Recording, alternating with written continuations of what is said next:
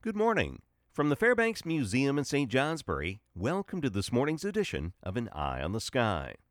Delightful sunshine through much of the area yesterday, clouds stubborn through the Adirondacks. Those clouds have spread east overnight, and a light westerly airflow kept readings several degrees milder than yesterday morning, signaling the approach of a cold front still north of Quebec City and well north of Montreal, extending west to the Great Lakes, where the mild waters are producing enough rising air to generate a weak area of low pressure on the front.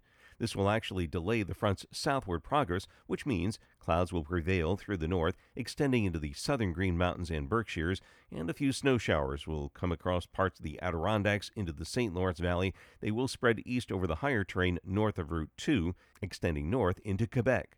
This allows breaks of sunshine to continue east of the Green Mountains and south of Route 4 in the White Mountains. Ahead of the front, it remains on the mild side for January, generally reaching the 30s today. It'll be near 40 in the warmer southern valleys with the help of the sun.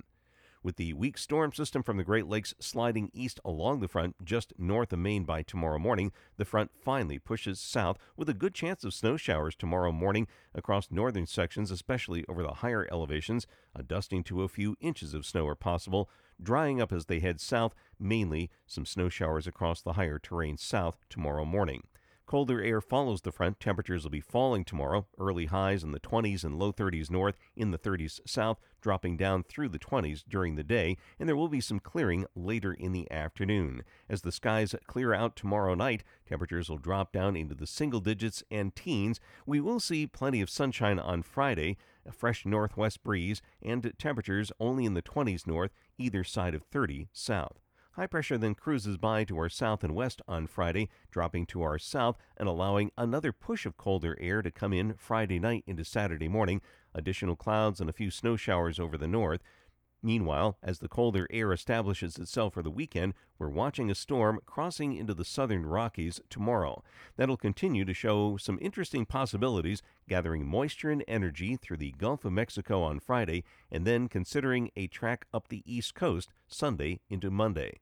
Early projections keep the storm's track to our south, resulting in a better chance of accumulating snow through southern and eastern areas, less to the north and west. This will be adjusted as the storm develops and its track becomes more certain. Getting back to the forecast details for today, mostly cloudy from the Green Mountains west and from Route 4 in the White Mountains north some sun to the south and east, and some scattered snow showers in the St. Lawrence Valley and Adirondacks, spotty over the higher terrain in the northern Green Mountains and into the eastern townships. Highs will be in the 30s, light westerly winds becoming more southwesterly west of the Green Mountains. Tonight, mostly cloudy, scattered snow showers from the northern Green Mountains into Quebec and west through New York, lows in the 20s, and tomorrow.